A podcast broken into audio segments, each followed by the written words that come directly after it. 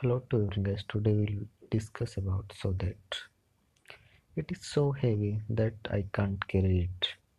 It was so busy.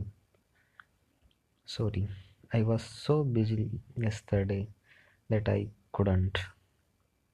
It is so so ex- expensive that I can't purchase this.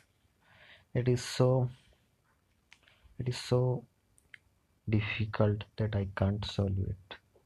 And many others example. And we we second use of so that so that. I come here so that I learn English. And come here so that I purchase something. I come here so that I play cricket. Okay thanks